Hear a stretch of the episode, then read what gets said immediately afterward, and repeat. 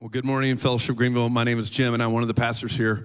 Long ago, in a galaxy far, far away, uh, Jason Malone and I used to be on student ministry staff together with uh, my friend Josh Amos, and we're all three on staff still. And one of the things that we love, and we still talk about this with regularity, is that we love seeing God's faithfulness in the lives of our previous students. And we love that in general. We especially love that because some of them are, are, are dumb enough to just still be here 15 plus years later. We really, really love that. Um, but we also especially love it for one reason is that one of them is on staff with us. And that is my friend and yours, Dallas Greenway. And he's going to come. Dude, already claps. already claps. Uh, today, uh, my friend and yours, Dallas Greenway, our middle school student pastor, is going to come and open God's word for us this morning. I'm really excited about that. I'm excited for about 54 reasons. A couple are I love this man. I thank God for this man. I love that he loves people. I love that he loves God. I love that he loves his family. And I know that he loves the word of God and he's excited to share and I'm excited for him to share. So here's what I need you to do. That was like a 62% class participation. So, Auditorium One, I need you as well to give a big, big clap it up. Warm welcome to my friend and yours, Dallas Greenway. Love you. Oh boy. yeah, high praise from the often barefooted pastor over there. I really do love, love you, Jim, and appreciate you. And yeah, I'm thankful for you guys too. This is kind of crazy, huh? Uh, if you don't know me, again, my name is Dallas. It's actually Green Away, but I wasn't gonna uh, chide too much on Jim for that.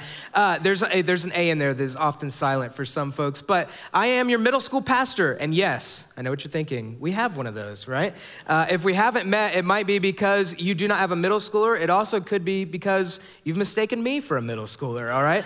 I, I do stand uh, just a, a nice five five foot two and a half. Uh, good news, I did pass my father. Sorry, Dad, I know you're in here somewhere today. I did pass my father, and I'm praying that my children, my sons, will, will pass me one day. So we're working on it. I said that last service, and somebody sent me a Facebook message because they don't have my number, and they said, You may be five foot two and a half in this world, but in faith and character, you are six foot five. So let's go, baby. let's go. I don't know if that has anything to do with my resurrected body one day, if I'm gonna be a six foot five, just chiseled animal, but but uh, listen, hey, if you're in here and you want to trade places for a couple days, I'll try, okay? Um, I, would, I wouldn't be uh, afraid of that. So, uh, before we get into it, if you are just joining us for the first time, uh, typically we are making our way through entire books of the Bible if you come during the typical school year. But this summer, uh, most summers, we take a, a step back and we do a more topical series. And so, this summer, you find us in the middle of a series called Here is Our God, and we are talking about the attributes of God. And I don't know about you, but this has been an incredible series. I think just giving us a bigger, fuller picture of who our God is. And that, my friends, is a really, really good thing. Um, I'm going to introduce myself a little bit more before we get into it, but today I, I, have the privilege of talking about God's grace. So go ahead and prepare your hearts for that. It's going to be, it's going to be a fun one. It's going to be a good one. Uh, I do want to make sure that you know about my family because they are really important to me, and I just want you to be uh, comfortable with, with, with me and who I am. This is my family, my beautiful bride, Brittany. We met at North Greenville University, and uh, we graduated, or I graduated, we both graduated in 2013. Uh, she was in December, and I was in May. Uh, but we met there. She's from the town of Morganton, North Carolina. Carolina, which, if you know where Morganton is, you are way better than me because I had no idea where it was until I met uh, Brittany. She is into gardening. She loves it. She's a green thumb in her house and she holds it down. Uh, we're blessed to keep her as a stay at home mom, and she's just loving it right now. Uh, two boys. We got Owen, who is our uh, four year old. He'll be five in August, and Samuel, who is two. He'll be three in October. And they love they're, they're just boys, right? Like they love fighting, both like the good kind of fun wrestling and the not so fun good uh, fighting, right? Uh, as brothers do. Um, they also love Legos and they love, you know, Mickey and PJ Masks and uh, Star Wars and all this fun stuff. And so it's, it's a lot of fun being their dad, let me tell you. But it does keep us busy. And if that's not busy enough, another little thing about us, we've got two dogs one of which is a full grown golden retriever that is in our house of 1,250 square feet. We've got two cats that are inside outside cats. And as of about a week ago, we now have five chickens, my friends. Uh, we, we had two for a little bit, and we said that's not enough because we eat eggs. And uh, now we've got three more little, uh, little silkies, if you know what those are. So there is always something going on at our house. It, it stays interesting, things stay moving, but uh, that's, that's kind of how we like it. So uh, this morning, we are indeed continuing our series, Here is Our God. And I'm gonna start, I'm gonna keep the train or tradition going of quoting a guy who's been quoted uh, not quite as often as we've quoted scripture, definitely not as often, but he's been the most quoted during this series. He is a, a man named A.W. Tozer. And A.W. Tozer, this is a quote that we've also used before. He said that what we believe about God is the most important thing about us. What we believe about God is the most important thing about us. Now, I don't know if over the last several weeks you've had time at all to think through that quote, but the first time that I heard it, it really hit home for me in my life. Um, my family started coming here when I was in the sixth grade. We actually, I tell them this every year. I need to be the poster boy for Jingle Jazz because we came to the first ever Jingle Jazz. We had some family friends who had moved into our neighborhood. Uh, some of you may know them. It's, it's the Johnsons, Tim and Kathy Johnson, and they have three kids. Wow, somebody's shouting out. Is that Drew? Maybe it's Drew back there. Uh, am I allowed to interact with the audience like this? Sometimes I don't. I don't even know. I, it doesn't matter, I guess. Somebody told me I could do whatever I wanted, and that's really, really dangerous. So I'm not gonna do whatever I want, uh, but I might shout out whoever just yelled at me. Uh, so the Johnsons moved into our neighborhood, and eventually, I guess they decided that we were nice enough and good enough and safe enough to invite to church with them. And so they did it not by an actual Sunday morning service, uh, but by bringing us to the first Jingle Jazz. Okay, Jingle Jazz is our Christmas extravaganza. If you've never been, you should make make a point to be at the next one. Uh, but but it was there. Jim talks about being being a youth pastor, it was there that I met uh, Jason Malone for the first time. And one of the things that struck me about him immediately was what he was wearing, right? Probably some Under Armour shirt and a pair of, of pants. But it, but it was huge in my mind because the church tradition I had come from, not that there's anything wrong with high church, but I thought, and this is where some of my misconceptions, what we think about God is the most important thing about us. I thought that God was so other than me, so holy than me, that to be a man of God or a boy of God at the time meant that I needed to wear like all the right things, make sure I had basically some really nice bathrobes is how I would have described them, right? Like, and you had to look a certain way. And, and immediately upon meeting Jason, it wasn't even anything that he said. I couldn't tell you what he said, but I do remember that he was this, this image of just a normal, Jesus loving dude, very average. To which you might say, at least I'm, give me a little bit above average, right? but, but even things like that started to blow my mind and I think the mind of my family as we started to come here more and more. So I've already hinted at it, but I, I had some misconceptions about who God was when we started coming here. Some things that I, I was struggling with, some things I was thinking through and processing. And it's probably a whole lot more than these three, but I think I can, I can narrow down to maybe three of the biggest that are kind of intertwined in some way. And maybe you can relate to these, or maybe you have your own misconceptions about who God is. But the first one is, is that holiness. That God is so other than and so holy uh, that, that He surely doesn't want anything to do with me, the unholy, the undeserving. I didn't realize, but what I started to understand as we came to church here is that yes, that, that's actually true. He is other than me, He is holy. But Jesus has made a way for the unholy and the undeserving to be with this holy God. That's really good news. The second thing that I would say is a misconception about how I viewed God was that I thought if there was a chance that God was for me, that all he wanted to do was control me. I thought that God was just really, really controlling. That if he did ever get a hold of me and I pictured it like he's just gonna grab me and hold me tight and turn me into some like robot that's only doing God's bidding all the time. I had this really strong concept of my good better outweigh my bad, and I was convinced that if God got a hold of me, he was gonna control me and force that out of me.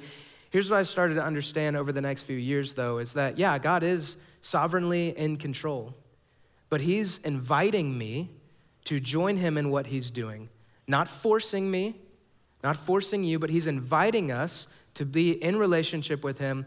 And as He goes about doing what He's doing, advancing the kingdom on this earth, He's inviting us to be a part of that. That's awesome. That doesn't sound so controlling to me. The third thing, and again, you probably can see how some of these are overlapping, was just that I thought that God was extremely angry with me. I was convinced that I was a sinner. I was convinced that my bad did, in fact, outweigh my good and that there was nothing that I could do about it. And I was convinced that forever, because of that, that my state would be between me and God would be that He would be angry at me, that His wrath would be upon me. What I didn't understand is really kind of what we're talking about this morning that He's a gracious God. and that Jesus took all of that wrath and anger that God has towards my sin. It's, it's righteous. All of that that he has towards my sin and put it upon his son Jesus at the cross. Jesus took it upon himself on our behalf so that we could be in a loving relationship with God. And that's grace. It's a gift. That's what we're talking about this morning. Before we talk too much more about grace, though, I do want to make sure that we have some uh, common uh, definition for what grace is, because maybe you've heard about grace before, and, and uh, maybe you think about it as beauty or as, man, they're really like they're really graceful, and those are ways to think about grace. But here's the kind of grace that we're talking about this morning. I got a couple definitions. One is my working definition. Uh, the first one is that uh, grace is God's kindness on the undeserving. Grace is God's kindness on the undeserving. The second definition that I have stolen this morning is grace is God giving the greatest treasure to the least deserving, which, if you're wondering who's the least deserving, is every single one of us. And then this last one is my working definition that grace is an unmerited gift from God in any form. Grace is an unmerited gift from God in any form. We've said this every week, but each of these attributes, it's not like one goes before the other or, or one is, is better or greater than the other, but all of these things that we're talking about when it relates to God, these are who He is at His core all the time. He doesn't stop being these things. And the same is true with grace. So, when we define grace in some of these ways, and maybe you have your own definition of grace that we could include here, what it means is that at the core of who our God is, is that He is, is generous with gifts towards the undeserving. He generously pours out this grace towards the undeserving. And by the way, again, that's you and me, that's all of us. And it's this grace that, as I started to see it through God's word, through the teaching of His word, through His people, that changed my life. This grace changed my life, and it's changed many of your lives as well. Grace really does change everything. In a room this size, I know that most likely there's folks in here who need to know that for the first time. Maybe you were like me when we first started coming here. I, I, I literally can say that I never heard about God's grace, at least in a way that made sense, before we started coming to this church. And so maybe there's somebody in here who, for the first time or the first time in a long time, you need to know that God is gracious. There's another group in here who, man, you've been swimming in this thing for a long time.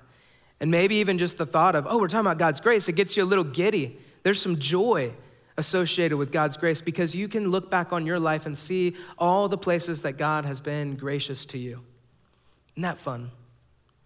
And then there's an, another group that I think this quote from Tim Keller helps kind of pull out and draw out. It's a group that I know I've been a part of at seasons in my life. The quote from Tim Keller goes like this God relentlessly offers grace to people who do not deserve it or seek it or even appreciate it after they have been saved by it. I think maybe one of the biggest things that's happening in our church as we talk about the different attributes of God is that so many of us are being reawakened to the reality, like our awe and our wonder is coming back at God being the creator, at God being sovereign, at God being holy. And maybe today that might happen when we talk about God being gracious to us, towards us. That's my prayer this morning. It's pretty simple.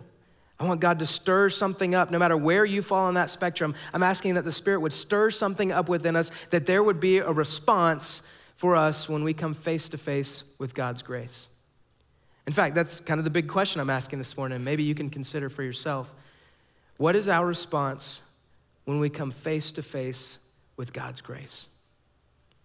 What's our response to this incredible God? So, this morning we are going to read Psalm 103. I'm going to read the entire thing buckle up, take a deep breath. It's 22 verses. We can do it, okay? So you can go ahead and turn in your, in your Bibles to uh, Psalm 103. It's also going to appear on the screen. After that, I'm just letting you know here's the roadmap for where we're going. I'm going to pull out three points or three uh, themes. A three point sermon, isn't that like a Baptist thing or something? So I guess maybe I'm going back to our church's roots somewhere in there. But three themes uh, from the Psalm on God's grace. And then I'm going to wrap it up with talking about Jesus and sharing some thoughts on what our response uh, might be to God's grace. So here we go Psalm 103, written by David, King David, to you. Uh, verse 1 Bless the Lord, O my soul, and all that is within me. Bless his holy name.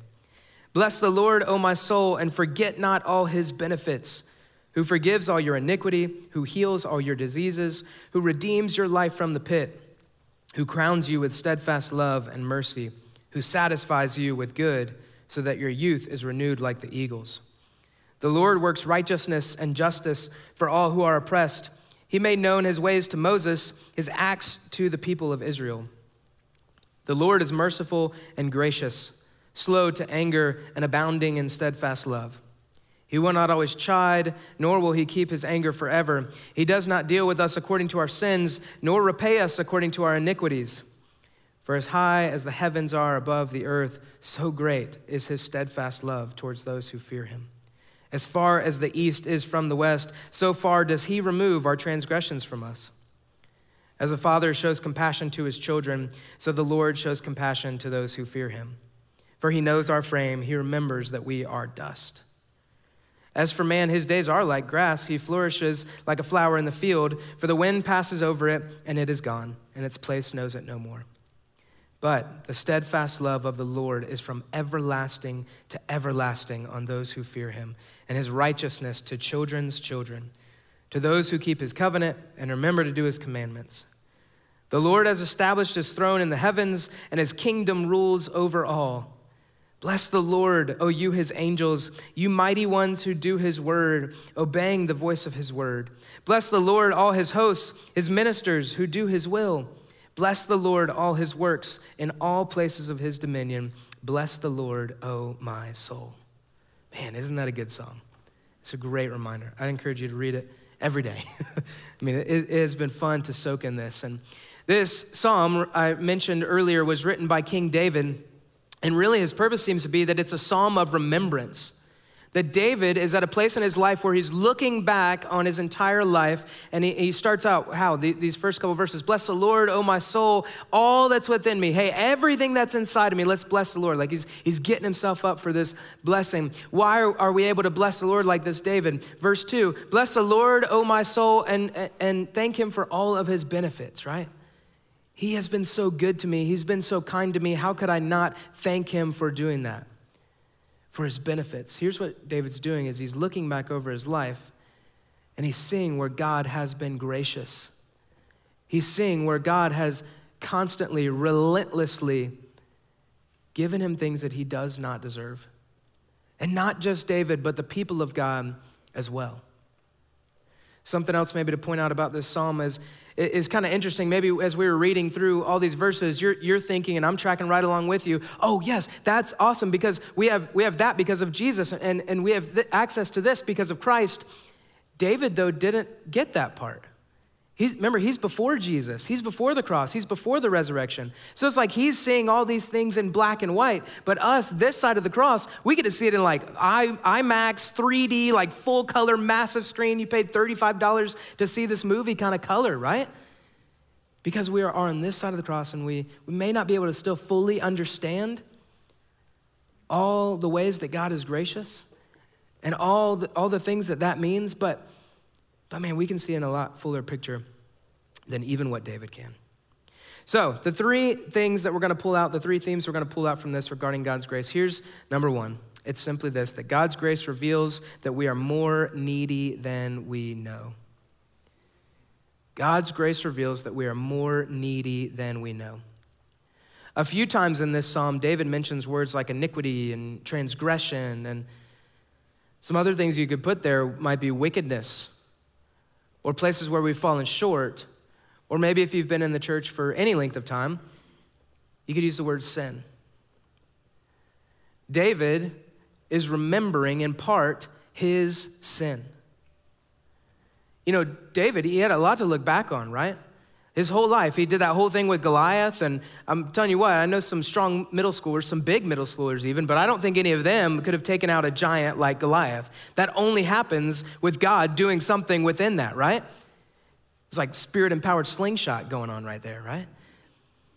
David had, had that. He had the, the Philistine armies that he defeated. He had many more victories. He was king of Israel. The Bible often describes him as a man after God's own heart, and yet this same guy also was a sinner just like you and I.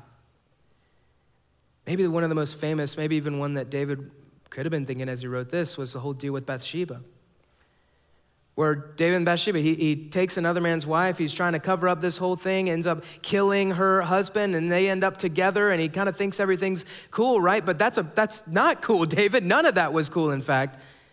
That's sin. That's iniquity. That's transgression. I, I wonder, David's reminded of this, I wonder if you and I remember what it was like to be stuck in our sin.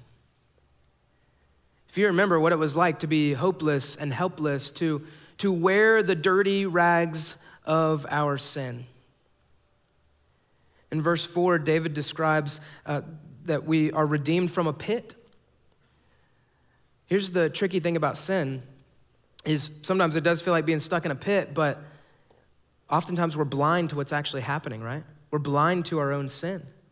We're blind to the reality that we're stuck. We just think this is life, this is normal, this is how it is, this is how it goes. We don't see, we're not able to look up because we don't know to look up. But we're stuck in a pit. Here's where grace comes in, though. For David, it looked a little something like this in that story with him and Bathsheba. God sends a prophet named Nathan. Maybe you remember this story. Nathan tells a story about a man, a rich man, a poor man, and some sheep involved where the rich man has taken the poor man's sheep. And David's listening to the story and he's getting angry. Man, we got to do something about this. And Nathan says, Hey, you are the rich man. God, in his grace, uses another human being, in this instance, the prophet Nathan, to open David's eyes to the reality and fullness of his sin, and David is broken because of it. God's sin comes in in a similar way in our lives. If you've ever had your eyes open to your sin, to the pit that you're stuck in, if you've ever had your eyes open to the death and the brokenness that is a part of your sinful state, if you've ever had your eyes open that you are helpless and hopeless and there's nothing you can do to get out of the pit, it hurts, it, it, it's tough, it's rough, it's hard. But that's God's grace, opening your eyes to your sinful state. But God's grace doesn't stop there, right? He's, he doesn't just leave us in the pit. No, that brings us to our next point, which is that God's grace meets all of our deepest needs. And one of those is the need to have our sin dealt with, have our sin forgiven, be brought from death to life, be taken out of the pit, and brought into newness of life with our Lord. And that's what he does. David says in verse 3 that God is the one who forgives all your iniquity, that all of your sin, past, present, and future, has been forgiven. How? Well, for us this side of the cross, we know it's the once and for all sacrifice of Jesus. That he took, he, he, he took the punishment that was rightly ours took all of our sin, all of our shame, all of our guilt, all of our iniquities, all of our transgressions upon himself and offers us life and freedom and forgiveness of all those sins, past, present, and future. How do I get access to that? You just receive it. You just receive it. We defined grace a little bit earlier, but maybe we didn't talk enough about the word gift. A gift is not a loan, it's not something that you figure out a way over the next X amount of years to pay back. A gift is not something that's borrowed, that, hey, in six months or six years or 60 years, I'm gonna come back and I'm gonna take it because it's actually mine. No, a gift is something that's given with no expectation of return. A gift is yours forever to receive to keep. And that's what God's forgiveness is for us. That's what His grace is for us. It, it's now ours because He's given it to us. Isn't that good news? There's an image that over the last few weeks has kept coming to my mind and has kind of uh, stuck uh, in my mind when it comes to this forgiveness and, and our sin and Jesus on the cross. It's a painting by a guy named Rembrandt. Maybe you've heard of him before. And uh, he painted himself in, you can see him right there at Jesus' feet. He painted himself into the crucifixion. Why? As a reminder that it is his sin, it's our sin that put Jesus on the cross. But it's also it's also our sin that is completely covered and then some by His grace, by His forgiveness. And we have access to that because of what Jesus did on the cross His life, His death, His resurrection. Grace given out, poured out for you and for me. So I know there's some of us in this room who we've been carrying a burden for a long time. Maybe you haven't even realized it. Maybe you didn't realize that you were stuck in this pit. Maybe you're just starting to realize it now. By God's grace, maybe He's opening, opening your eyes to your own state. Man, that's grace that He's doing that. But the grace continues and it gets even better because God offers you this, this gift of forgiveness that that weight you don't need to carry anymore because He will carry it for you, He will take it off of you. That you, in your dead state, He raises you to new life in Him and an abundant life at that.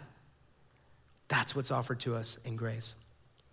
But God's grace doesn't stop there. You know, and if it did, it would be enough. Like, man, forgiveness of our sins, that's enough to get excited about. That's enough to bless the Lord, oh my soul, with all that's within me, bless his holy name. But God's grace doesn't stop there. Maybe sometimes we think, oh, God's grace, oh, that, that's the forgiveness thing, right? Yeah, that's a really big part of it. But remember, God is consistently, relentlessly offering gifts to those who do not deserve them. And the rest of this psalm, David, you could mark out maybe like 27, around 30 different things that David is saying. This is how God has been gracious. And I want to bless his name because of it. Uh, so, some of those things that we're going to talk about this morning, one of them is found in verse 4 that God is the one who crowns you with steadfast love. Remember, God's the one, or God's grace meets all of our deepest needs. You want to talk about one of our deepest needs? It's, it's to be loved, right? And many of us try all kinds of different things to find love and acceptance in the world we live in. We post things just so we get likes and follows.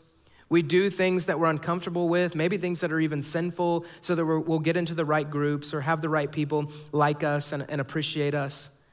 We go to crazy lengths, crazy extents to, to find love and acceptance in this life. But it's right there for you a gift from our Lord. His love, His steadfast love that doesn't end, that doesn't change. That's what God's love is. And it's a gift. It's grace. You don't do anything to deserve it. You don't do anything to earn it. You don't help yourself, help yourself out of the pit so you can get to it. No, God just gifts it to you His love, His acceptance.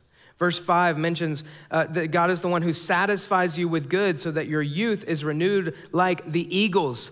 This is where I put up a picture of an eagle. I saw a brother wearing an eagle shirt today, probably for Memorial or for Labor Day. Excuse me. Wait, what's today? July 4th.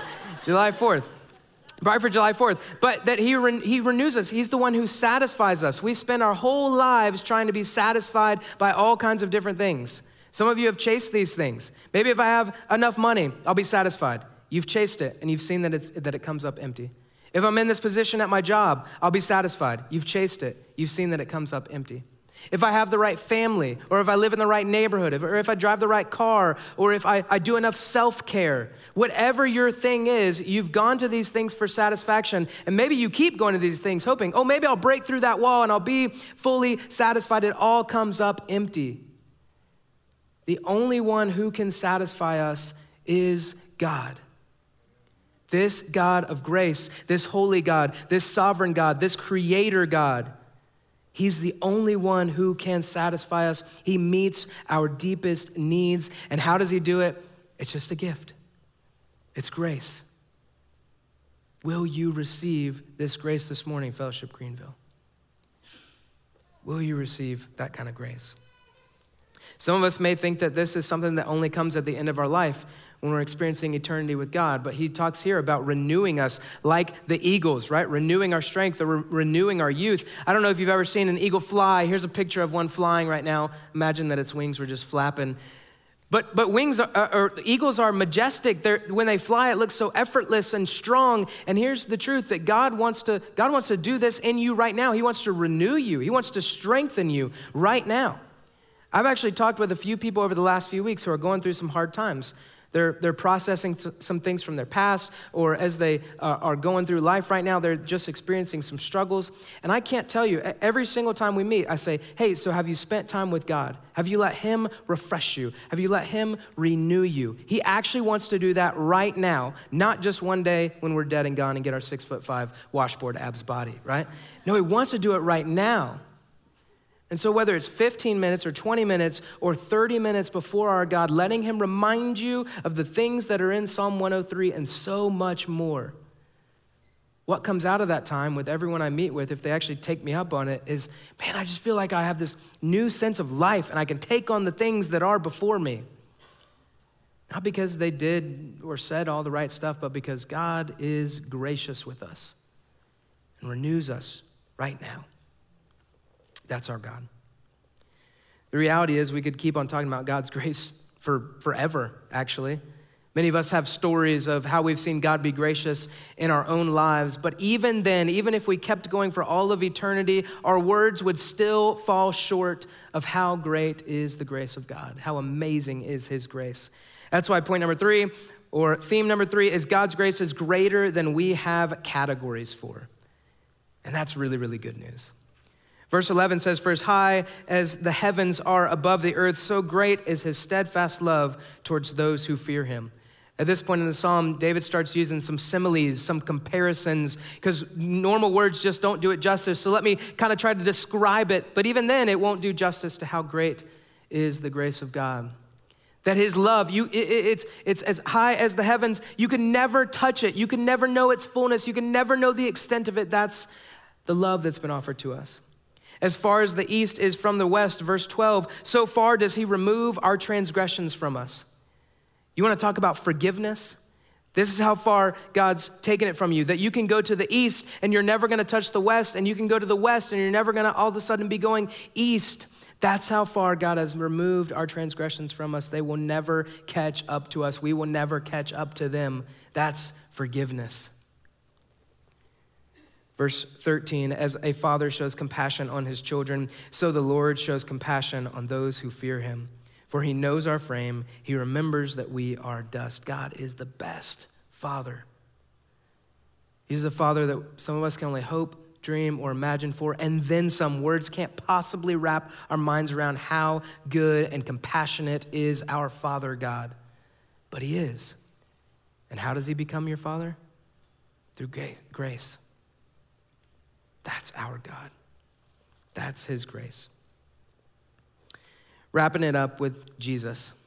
Jesus is the one who holds this thing together. Jesus, in fact, is grace in the flesh. He's grace in the flesh. That everywhere Jesus went, he was embodying the grace of God.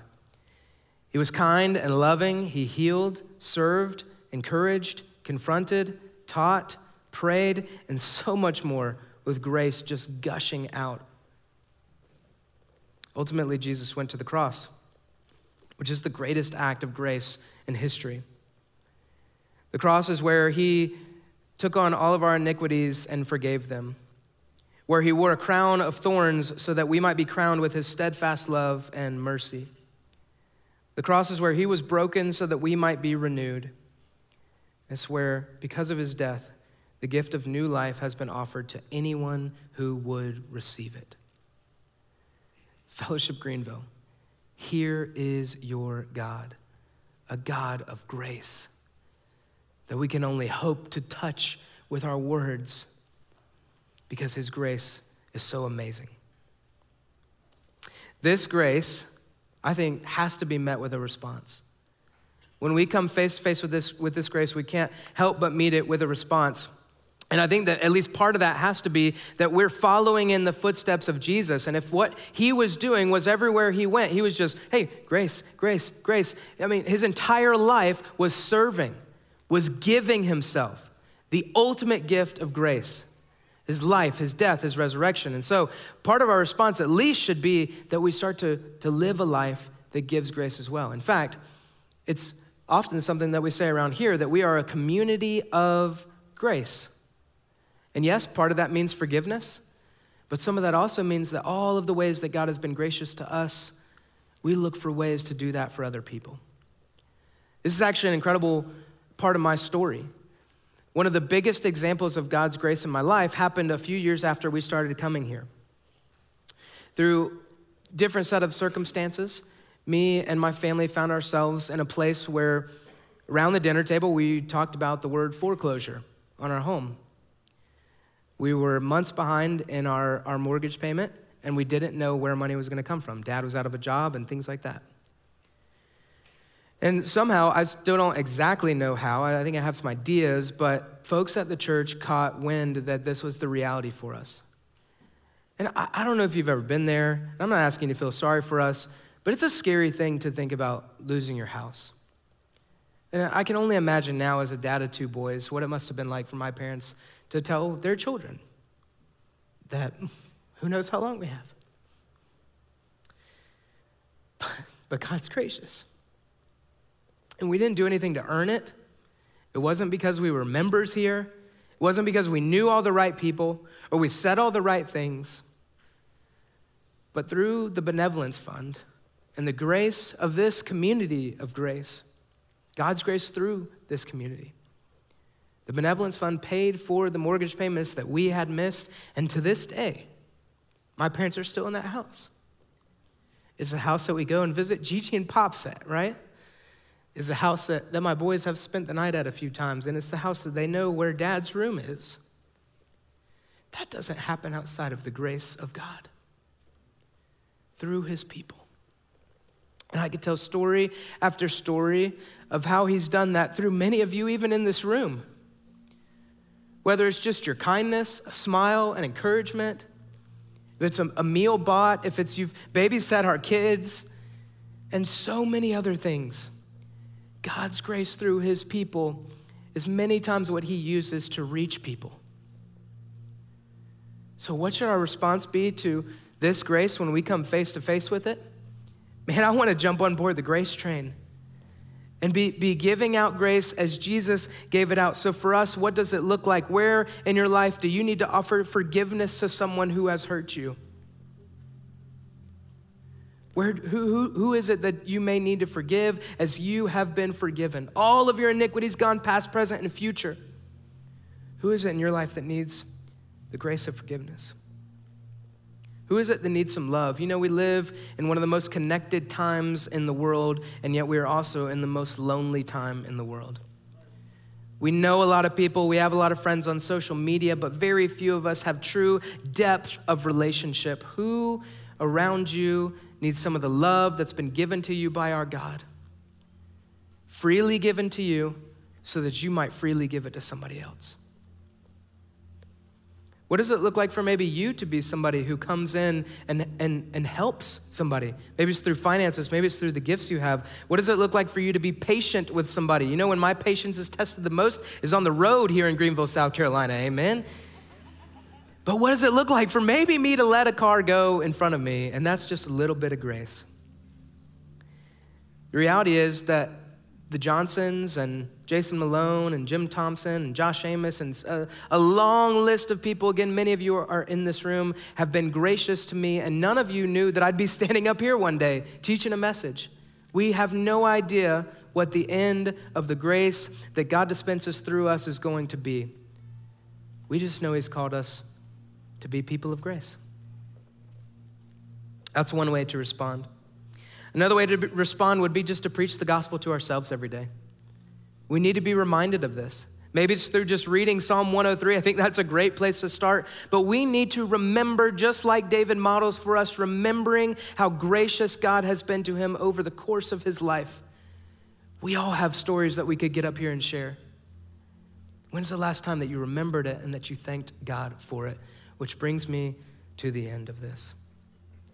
Verses 20 through 22, I think this is a great way to close this message that certainly one of the ways that we ought to respond to God's grace is to return praise and blessing and honor and thanksgiving to that God of grace. So, the last few verses of Psalm 103 say, Bless the Lord, O you his angels, you mighty ones who do his work, obeying the voice of his word. Bless the Lord, all his hosts, his ministers who do his will. Bless the Lord, all his works in all places of his dominion. Bless the Lord, O my soul. May all of us bless the Lord today for his graciousness on our lives. Let's pray. Lord, you are too kind to us.